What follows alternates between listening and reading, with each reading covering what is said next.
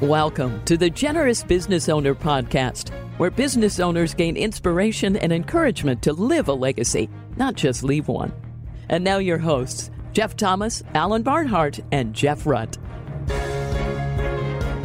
Welcome, everybody, to the Generous Business Owner Podcast. My name's Jeff Thomas, one of the co hosts, and we've got a special guest with us today, a special treat for you, Micah Lacher. Say hello to the people.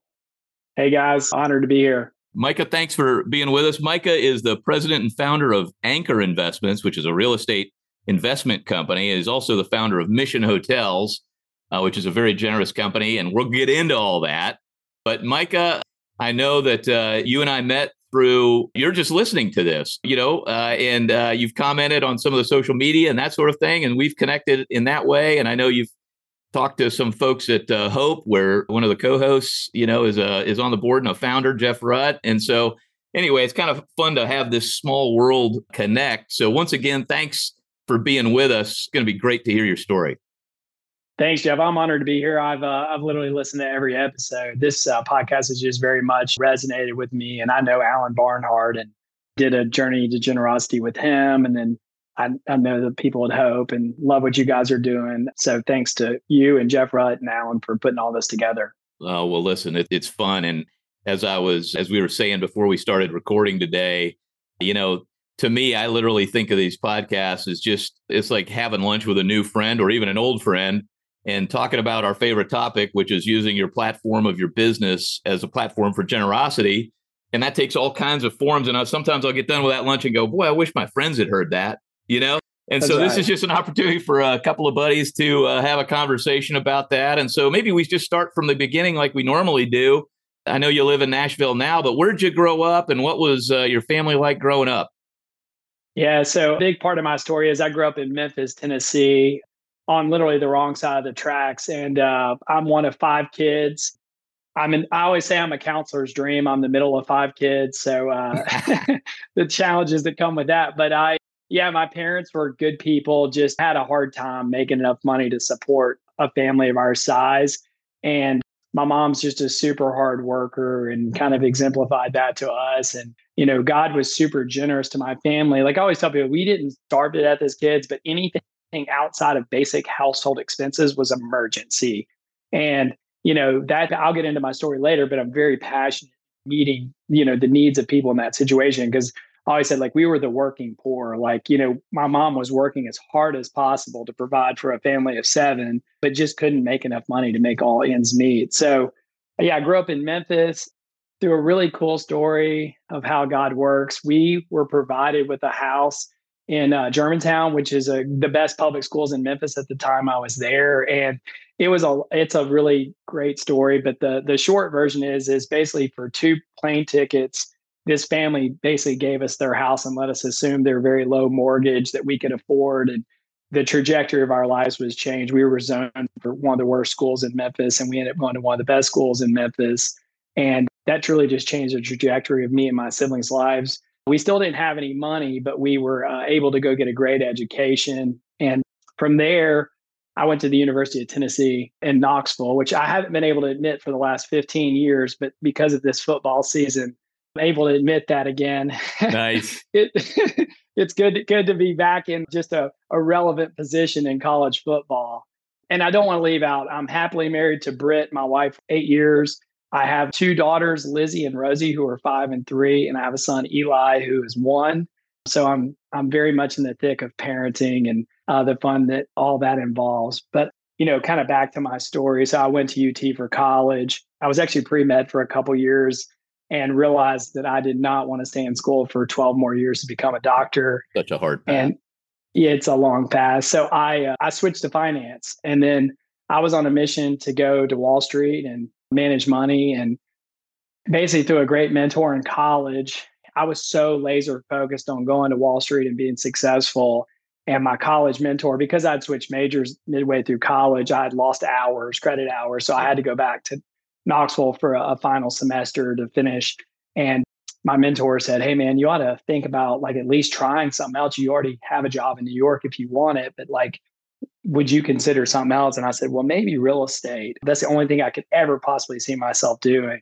And so I worked for a friend of his my last semester, and about 60 days in, I was like, this is such a better path for me, such huh. a better fit for my wiring. So, yeah, so I graduated UT and got a job in Nashville. I moved here almost 20 years ago. What was it about the real estate business that captured your attention? I loved, I mean, part of my story was the way I grew up. My dad had been in and out of work my whole life. And he had always raised us and he had said, Hey, you guys need to get a profession. You need to be doctors, lawyers, engineers, architects, like get a professional degree. You'll always have job security. You'll be able to provide for your family what we weren't. And, you know, that was kind of how I was raised. I literally didn't know an entrepreneur or a business owner my whole life. Like a lot of my friends' parents were just kind of employees at a company and I did not realize you could own your own bit. I mean, I knew people obviously own their own business, but I didn't think that was possible from where I was coming from. And in college, I met, did a fraternity, and I met one of the guys in my fraternity. I remember we were sophomores and we, I, we were at home for like a Thanksgiving break, and my buddy's like, Do you want to go play golf at the country club? I'm like, Well, first of all, how much does that cost? He's like, Oh, it's on my dad. I was like, Great, I'm in, you know? So, so we went, and his dad was on the tee box waiting for us. And I was like, Oh, what are you doing here? And he's like, Oh, I mean, it was like a Wednesday afternoon. He's like, Oh, man, you guys are in town. Like, I'm to play golf with you guys. I'm like, How'd you get off work? He's like, Oh, right. myself. And I was like, oh my gosh, this is amazing. Like, and so he really opened my eyes to the fact that you could be an entrepreneur and own a business. And then I always like the aspect of real estate that, you know, you can have an asset that actually works for you. And like, you don't have to show up at an eight to five. You could have an asset that's producing revenue. You have to do a lot of hard work to get the asset and get it stabilized. But at some point, the asset's working for you and it's not about the time that you're punching a clock. Well, it's, it's unique that you saw that so early you know, I think a lot of people enter an industry. I mean, at least maybe I'm extrapolating my own experience, but you enter sort of a professional industry and then you figure out maybe I could own a company within that industry or something corollary. But it's really interesting that that you saw that right away, right? Right out of the box. Well, and but part of my story, just to clarify, I was actually a real estate broker for a couple years. That's how I got started. And then I had, you know, God is just so directed my path. Like one of my clients who I did a lot of work for in Nashville, he was in Knoxville, Tennessee, and he called me one day and said, "Man, I've always wanted an office in Nashville. It's such a great market long term." And he's like, "Would you ever consider partnering with me? I like how you work. I've loved your, you know, your character and how you've worked." He's like, "And I would partner with you." And I was like, you know, I don't know. I got to think and pray about this. Like for the first time in my life, I was actually paying my bills, helping my family. Like, and I was like, it's a big risk to leave what what was projected to be a successful career and I was starting to have some success to go out no salary kind of burn all the savings I had made and and and go out on my own. But through a lot of prayer I I just remember one day I was like you know I think this is what God would have for me. Like it's it's a risk but I remember walking my office one day and I looked around and there was a bunch of guys who were highly successful in their 30s 40s and 50s and i was like man these guys could not leave this business. You know they their life and lifestyle and season of life like they have to make X amount of money and they can't go start a company and make zero. And and I was young and you know, I think I was 25 years old and I was like, you know what, I can leave. I don't have a family to support and you know, I hope it works out, but if it doesn't, like I'm the only one that's affected. So that's how I started my entrepreneurial journey. I got to tell you, man, that is very unique to me because one of the questions we ask, you know, most of the folks listening know that I'm in the wealth management business. And one of the questions we try to ask people at the beginning of a relationship is what is your first memory of money?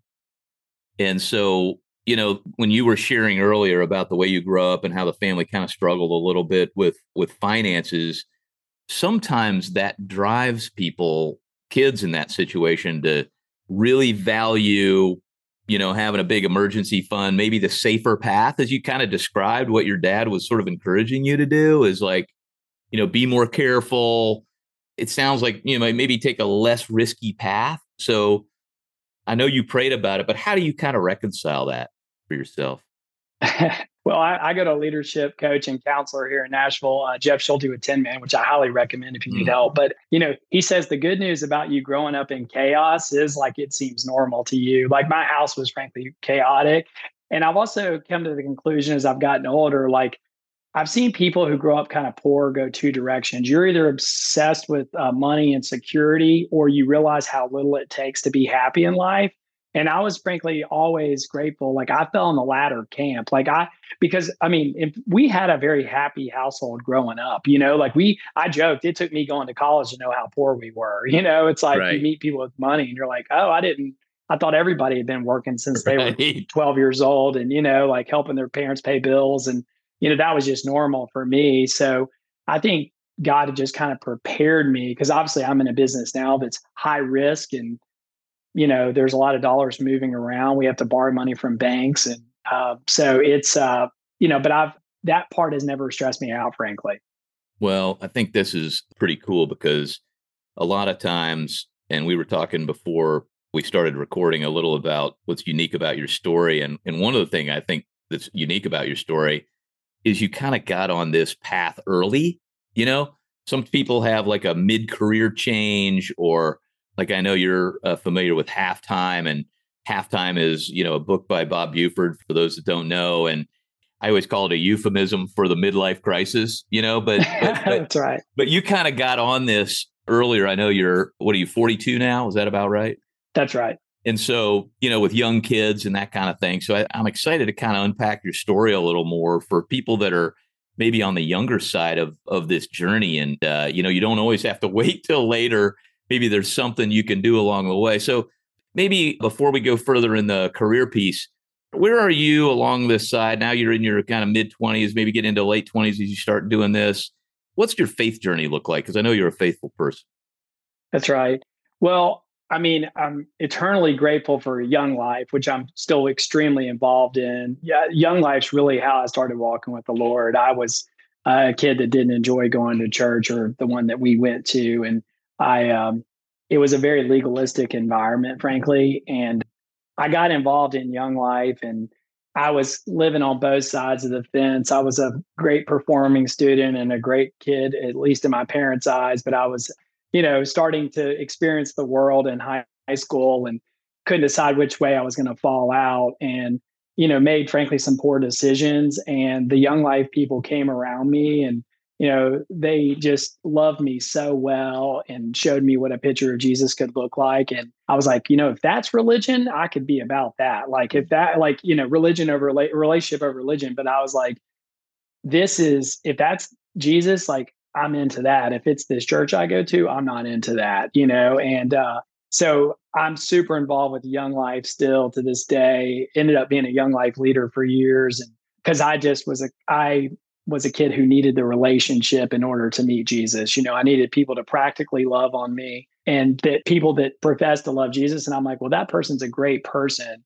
And they go to all my sporting events. They're there when I need them. They're always there. And they're not judging me for you know, having a beer or whatever. And and then eventually I was like, well, as I got deeper into it, you know, came to meet the Lord. And so that that started my faith journey in high school. And um, and then frankly, when I got into business, like because of the way I was raised, I mean, we always thought like, or it was my mom, I said, like, work is going to be your way out. And so I didn't get married till I was 34 years old. And frankly, like I always joke that I brought Wall Street hours to Nashville, Tennessee. Like I was like, I was like, I want to work. I was not doing it for like a scoreboard, like my personal financial gain, but like my stated financial goal was help my mom, help my siblings if they needed, and then to make sure my family just didn't live as tight as we lived growing up. But that was it. But like, but I did love working hard. And I found a business that frankly rewarded you for hard work because I've always been either commission or production based. And so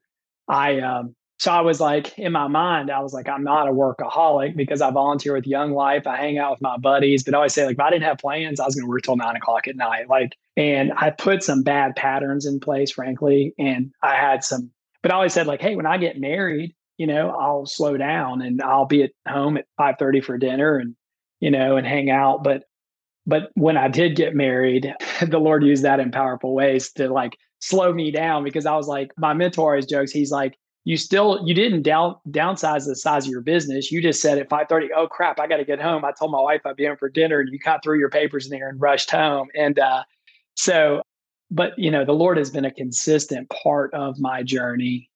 And, you know, just through church and you know bible studies and good friends just really digging into the relationship with him and then taking that into my business well i mean you've really gotten this sort of generous business owner picture earlier than most. So, I mean, God's hand has clearly been on you through this whole uh, journey. And sometimes it's easier to see, you know, as they say in the rearview mirror than over the hood of the car. But it's obvious already that that's the case. So, okay.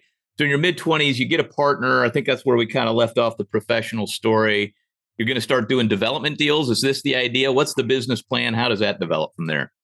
Yeah, so so my business partner, who's an outstanding man and 40 year retail, so I'm in the retail industry, yeah. shopping center business, and he had been a, one of the early Walmart developers, and so by the time I linked up with him, we were doing Walmart now owns all their own real estate, but we would kind of develop everything else around them, the little shopping centers, bank parcels, restaurants, and so what we were doing was kind of following them around the southeast, yeah. and so you fast forward though to 2007, 2008, the great financial crisis hits. And I always joke like me and one of my buddies were the local partners and he was, we were the hustlers, he was the money. Well, you know, when the financial crisis hit, the bank started really leaning on him. And he was able to weather a storm and so were we but we always laugh if, if you're the hustler and your money guy doesn't really have the money anymore you're in a bad spot and so there was a, about an 18 month period there where it was really rough frankly and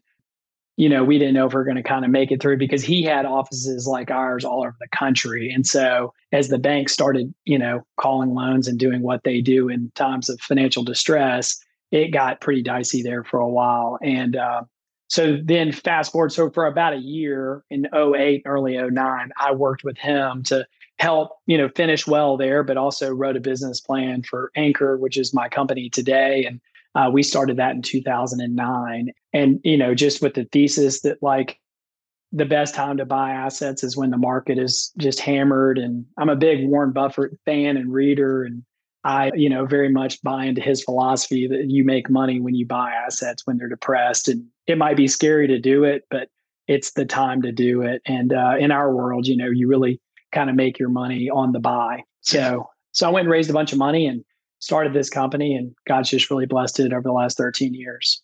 Wow. So, so, but the end of the last deal, it, it doesn't sound like, I mean, you had to kind of you had a financial partner. Was your partner kind of the lead on that, and you were a junior situation, or I mean, how painful was that for you to to extract Ex- yourself from get? Because that was for a extremely. lot of people. That was yeah. I mean, it was three years of lawyers calling us. Workouts. It's oh, right? oh yeah, yeah. We worked through it, and we tried to be men of character right. and work with the banks to to be fair and everything. I had a mentor that was like, "Hey, the bank might not ultimately give you the opportunity, but we were able to to survive it. But it was very stressful for me and my local partner, and then our money partner as well. And we were all three in it together. And can't say enough nice things about those two guys. I mean, I always tell people like you really find out what people's character is when you're in a tough situation, and both of those men are awesome. I mean, I I would do anything with them today. They just really showed their character because we were in a really sticky situation, like almost every retail developer in the country. Yeah. Well, I mean, I like the way you described, sort of reconciled my question about like how do you grow up uh, in the situation you did, and then be able to take this risk. And you use that word chaos. Well, talk about chaos in 08, 09. You know, I mean, I was working for uh, Wall Street bank and and uh, I mean we were watching uh, Morgan Stanley's you know commercial paper yield in the 20s you know like ah it's Friday. Not sure this is going to be around on Monday. That's right. I mean it was it's interesting as we talk about you know we always as you've listened to these podcasts you know we always try to talk about like nothing's up and to the right man straight. Like there's always pain and like for most of us in this generation if you're over 40 years old you lived through 08, 09. Um, almost everybody's got an 08, 09 story because there's barely an industry that wasn't touched. I, I can't think of one, frankly. No, wasn't touched. In real estate, kind of at the epicenter. Not kind of, it was at the epicenter. You That's know, right. Of that crisis. And so to have lived through that and survived that, I mean, what are some of your lessons maybe from that period? Well, I mean, from a financial perspective, like one of the greatest blessings I got at is like it's easy to say you don't care about money, but like when you've had a good run for, you know, the first 7 years out of college and frankly for your age you've made a lot of money and then all that is taken away in a very short amount of time, you really start to decide what your views on money are. And I the whole time I'd been generous and you know, with what God had given me. But like I said I didn't care about money, but like then it was the first test. Like, well, do I? Because I grew up without anything. Then you do very well for someone in their 20s. And then all that's taken away. All those seven years of hard work is taken away in about six months. And you got to kind of decide what do you think about money? And for me, I was like, well, I'm still happy. I'm still healthy. Like, you know, I can go try to do this again. And it really just God used it to really cement in me, like, yeah, I really, my measure of happiness in life is not the, the balance of my bank account. And so that was the biggest blessing I got out of that whole situation was like, that just proved to me that like, I'm never going to find my happiness in wealth. Mm, I think that's so good. It really is a test of those things that you, that you profess, you know, I remember thinking the same thing going, oh man, all this work for all these years and you know, just everything's, you know, the financial statement is a fraction of what it used to be. Like, That's right. Oh man, there may have been some tears shed over that as a, as you start learning those lessons, though. You know, like, do I really right. believe all of this stuff? That's right. So that's a heck of a test. Okay, so you so luckily you survived that era. You start the new business. Are you kind of following the same model where you're following Walmart around, or what's the new model? Well, when the financial crisis hit, our idea was we're just going to go buy things on sale. So it mm-hmm. didn't matter if it was a retail. I mean, my background okay. was retail shopping centers, so that was going to be my number one focus. But sure. we also bought a bunch of subdivision. We had developed with my old company some subdivisions around our shopping centers, and so I had a background in that. Knew a lot of home builders, and I always laugh like the the first dirtiest word in America then was residential and the second was retail. So we focused on residential and retail. We also bought some office buildings and industrial because I'd had a background as a broker doing some leasing on both of those asset types. But like frankly, there just weren't many buyers out there. So, you know, the bank would call us and say, Hey, we got this great warehouse. Here's wow. what we got to get for it. And you'd be like, All right, we'll, we'll buy it. Like it's cheap enough that the margin for error is wide. And so but we predominantly focused, we quit doing development and we just focused on buying, you know, undervalued assets with a plan to turn them around. And so uh, that's what we did. We just started buying ex- existing assets that were financially distressed. Sometimes they were physically distressed as well because people didn't have the money to fix them and they had roof leaks and everything else. But we just started buying what we felt like was good assets at good prices around the country. Did you are you still holding any of those things or have you unloaded most of the stuff you bought at that time? We have most of the stuff we bought in from kind of 09 through 2012, we've turned, but like we own a lot of assets that I've probably owned for 10 years. So we've a lot of them have turned into long holds because, you know, from pretty much 09 to 14, everybody was still, I mean, we were still buying assets in 2014 that had been foreclosed on in 2010, you know, so it was a long cycle to kind of work all those assets through the system. So we do still own quite a few assets that we bought during that season. Gotcha. And then at some point you started taking on investors, or have you always done that? I've always taken on investors. Yeah, I've, I've since the day I started, I've always uh, taken on investors because I frankly didn't have the money, and so we would, you know, we would bring on high net worth individuals. They'd invest, they'd get a return, and then the better we performed, the more we got paid. And is that, do you do it on a per deal basis or do you have a fund? We actually still do it on a per deal basis. We've analyzed over the years launching a fund and just have always come to the conclusion that our model works very well for our investors. And we have about 35 families that invest with us now. So, you know, it's works very well for them and for us. And we're like, if it's not broke, don't fix it. Well, one of the things that I thought was interesting was we were talking before uh, the show about how you kind of made this shift somewhere along the line of thinking about generosity from just your own income to using the business as a platform. When did that shift start happening? Thinking about the business as a platform for generosity? Yeah. So I would give our common friend Lloyd Reeb a lot of uh, credit for helping me. Part of my story is well, before the let me explain this. Uh, for years, I I thought you know the business makes money it disperses you know, returns to me personally. And then my wife and I, we choose to be generous. And before I was married, I chose to be generous. But right. I always saw it like the money kind of flowed. It came through our bank account and out.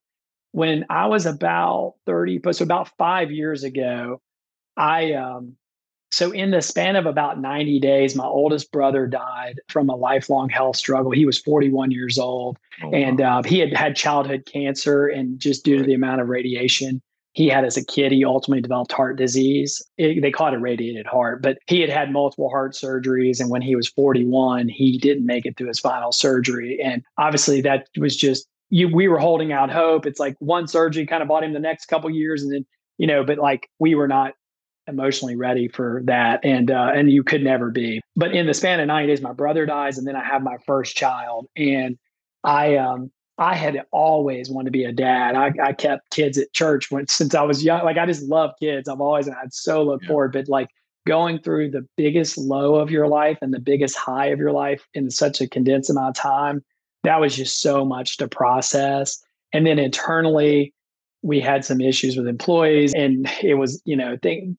It was just a lot going on, and I um, I called a, a, mentor of mine named Tim Sedema in Charlotte, North Carolina, and he's a halftime guy. And uh, and he, we used to have monthly calls for a season, and he would mentor me, you know, business, marriage, parenting, and uh, and I was taught telling Tim all that I had going on my plate, and he was like, "Man, that is, gosh, that's a lot." And I said, "Tim, I think I'm going to sell my business." I said, "I believe I'm going to sell my business, take a year off, hit reset on my life and then kind of decide what God might have me to do. Should I run a nonprofit? Should I do real estate? You know, what should I do? And Tim, which I'm forever grateful for, is he said, Man, I would just encourage you as a friend, do not make any decisions right now. He said, You have so much on your plate. And if you're not probably going to make a wise long term decision, and he said, Hey, have you ever read the book Halftime? I said, Oh, it's hilarious. I said, I heard a guy speak about that at a men's group when I was 25 years old. I read the book and I thought, man, I'll pick that book up again when I'm 50 or 60. And maybe, maybe at that point I might have the ability to think about something other than work. And Tim was like, man, you need to reread that book. So I read it that weekend and it, it felt like Bob Buford had written that book for me. And it was just such a season that I was in. And, you know, the Lord just used that. So I signed up for the fellows program, went to Dallas on a quarterly basis, went through their one year fellows program thankfully I got Lloyd as my coach and he's been such a blessing to me. But through the halftime journey, they really helped me see that God has given me this business as a platform for generosity. And it's not the money doesn't flow through Anchor to Micah to give it away. It really is Anchor is the platform. And that's what God God gave me this business to be generous. And we could just send a lot of money straight out through the business. So it really just flipped my mindset five years ago. And when I was like, all right, well, God gave me this platform and I'm going to use it to help other people. And it doesn't flow through me anymore. It flows straight out through the businesses that we own. I love that. And for those listening, uh, we did have Lloyd Reeb on episode 17. I had to just look up the number, but uh, he's just got a treasure trove of wisdom to share about how to kind of think like this. And he's also helped me. So that's a shout out to Lloyd from both of us on that. So you start thinking about this platform as a business. How does that practically work itself out? In, well, one, one what you did, yeah, yeah. One thing, yes, highly recommend that episode, by the way. But yes, one thing that that uh, so one thing Lloyd helped me do was is so I was still going through this season, and I was like, "What? I don't know. I mean, I might ultimately sell my business." And Lloyd said, Man, just from the time I've known you, like if you don't do real estate deals anymore, like a part of you will die. He's like, You love the business, you read about it all the time. Like you like the art of the deal. And he's like, I'm the same way. Lloyd always Lloyd was is a recovering a real, real, estate, estate guy, developer. Yeah. yeah. like he, you know, he's a recovering real estate guy as well. And he was like, I'm just telling you as a friend, like, but what he he said is like, he's like, I think we have to help like uh, change your mindset of like, this is your platform for good and to, to be generous. And so he's like, Is there anything you're doing today that you could go scale to give away more money? And I said, Well, we have this hotel business and we already give a percentage of the profits away. We have a program called Rooms for Rooms to connect the idea for guests of like, you rent a room at our hotel and we give rooms to homeless people at the mission. And we had always done that since we started the business. And Lloyd was like, I mean, why don't you just build more hotels? And I was like, great idea. Maybe we should just build more hotels. And and so we have expanded that business. We now have three hotels. They're all in Nashville, and we we will open our fourth hopefully next year. But Lloyd was like, "Why don't you guys just grow that business?" And I had never taken any money out of that business. We had always given away the profits, um, and so now we publicly state that we give the majority of our profits away. Yeah. We say that we're the only hotel company in America that gives away. I always laugh. We will always probably be the only hotel company in America that gives away the majority of the profits because it's not a great business decision. But you know, we feel called to do that, and internally at our company, we just treat it as those dollars don't exist. So we built this whole business just as a vehicle for generosity, and it's been a ton of fun for me and my team and you know they do such a great job on a day-to-day basis running those hotels and it's just been a lot of fun to grow a business for the sole purpose of giving the money away. Is this is such a cool idea. So it's like a business line dedicated solely to uh, philanthropy and is it still do most of those profits still go toward kind of homeless or, or that kind of ministry is it housing for housing kind of still well, we've changed it. The yeah. dollars have gotten bigger yeah. over the years, so we've had more to give. So now we say that we support underserved communities. So we've expanded into teen moms and workforce training, all inner city issues, okay. um, and education, entrepreneurship. So we've expanded our partners. We have seven partners now. We started out with the four major kind of homeless ministries in Nashville, and uh, and now we have seven partners. And as we open more hotels, we'll we'll grow our number of partners. This reminds me of uh, a guy I met, Matt McPherson.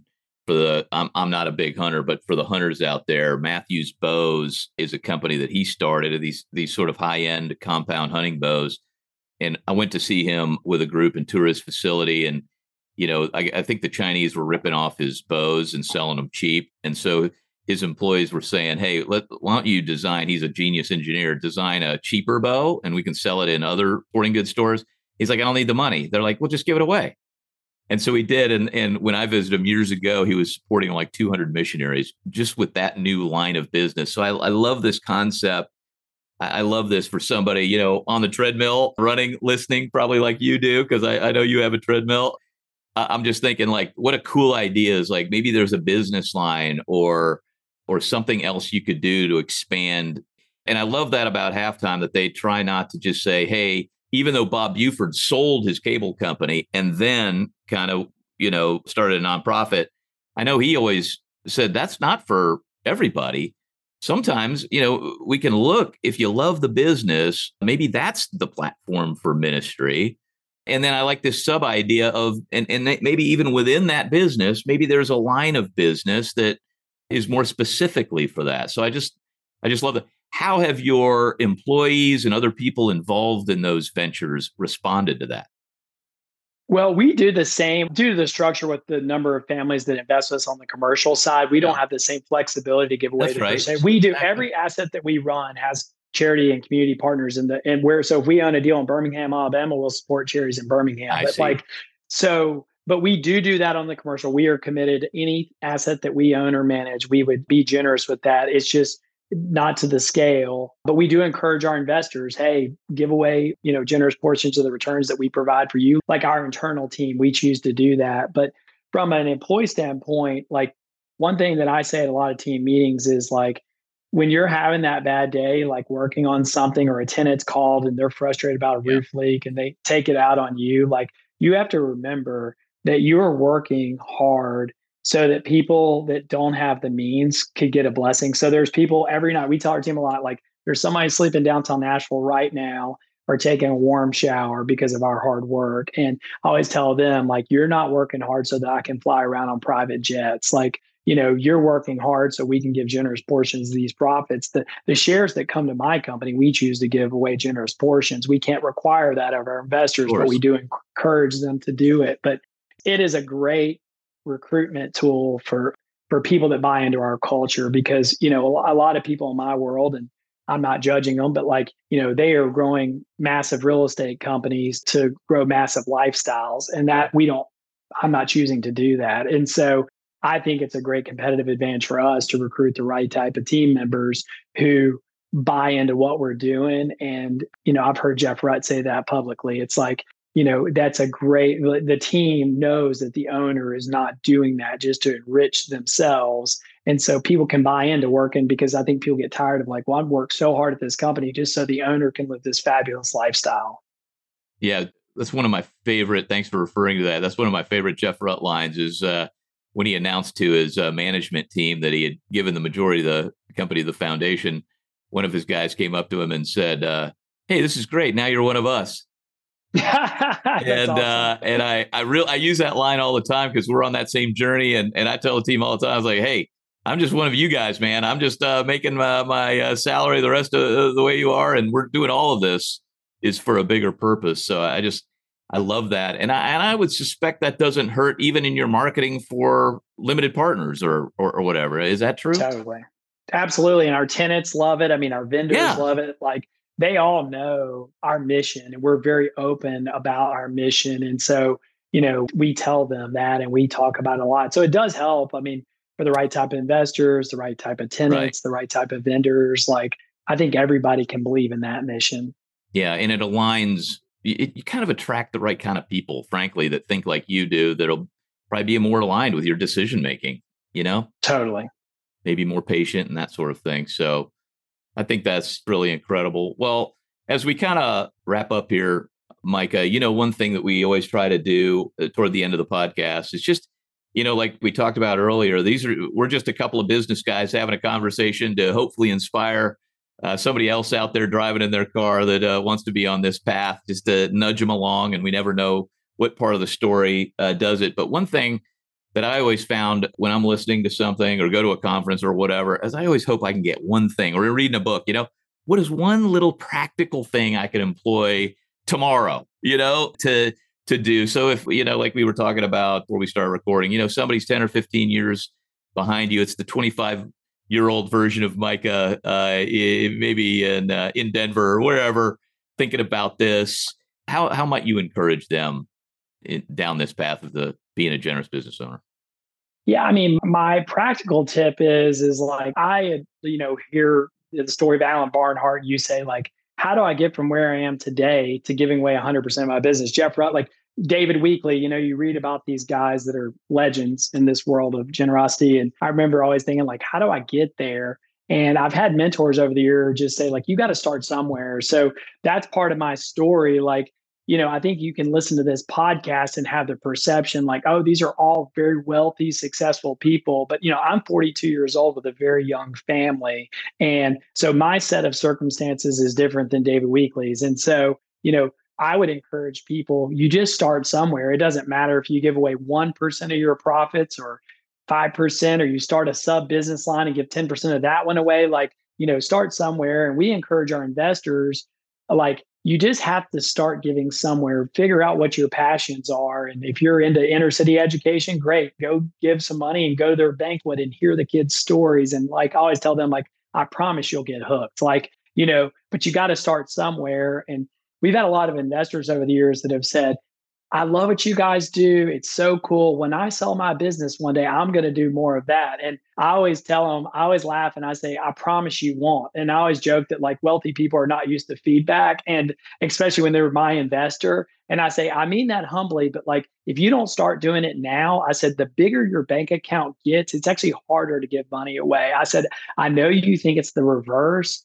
And Jeff, you know that in the world you deal with, but frankly, like the more money you get, the greater hold it has on you. And so I tell my investors, like, hey, start giving money now, start getting passionate about ideas that you love and your wife loves and your kids can get into. And that way, when you do have that big liquidity event, you will be prepared for that. And it'll just be part of a muscle that you've worked over the years. And you'll love giving the money away at that point. and it won't matter the amounts because you've worked that muscle. It's just like exercising. Oh man, I was while you were telling that, I was thinking the exact same analogy of working a muscle. Generosity is a muscle. And just like I remember when, you know, I, I, used to be a big runner and my sister wanted to get into running and and like everybody who starts running, you get exhausted after the, like the first half mile. Everybody does the same thing. Like, no way I'm ever going to run a 5K, let alone a marathon. And really, all you have to do is keep uh, working those muscles and, and keep running the miles, and it just magically you are able to do it. And so, just exercising that muscle and starting. to to do it. And you know, the other the verse that came to mind as you were talking is, you know, where your money is, your heart is also. I love what you said about, you know, just start it and do something you're passionate about, and you're to get hooked. That's how God set up the system to encourage our generosity. Is you know, it is more blessed to give than to receive. Like we get, frankly, more out of giving than we get out of from sometimes the receiver gets. So I love that hook. Well, listen, Micah, thanks so much uh, for being with us. You've you've given us all, you know, just a ton of gems to take away. Thanks again. Thanks, Jeff. I appreciate what you guys are doing. Keep spreading the word, and uh, thanks for the opportunity to talk today. All right, and engage like Micah. Hit us up on social media. Send us other guests that we should uh, connect with, and so forth. And thanks everybody for joining us on uh, this week's Generous Business Owner podcast. Thanks for listening to the Generous Business Owner Podcast with Jeff Thomas, Alan Barnhart, and Jeff Rutt. Make sure to follow the podcast so you don't miss an episode. You can find the guest contact information in the show notes. Stay tuned for the next episode.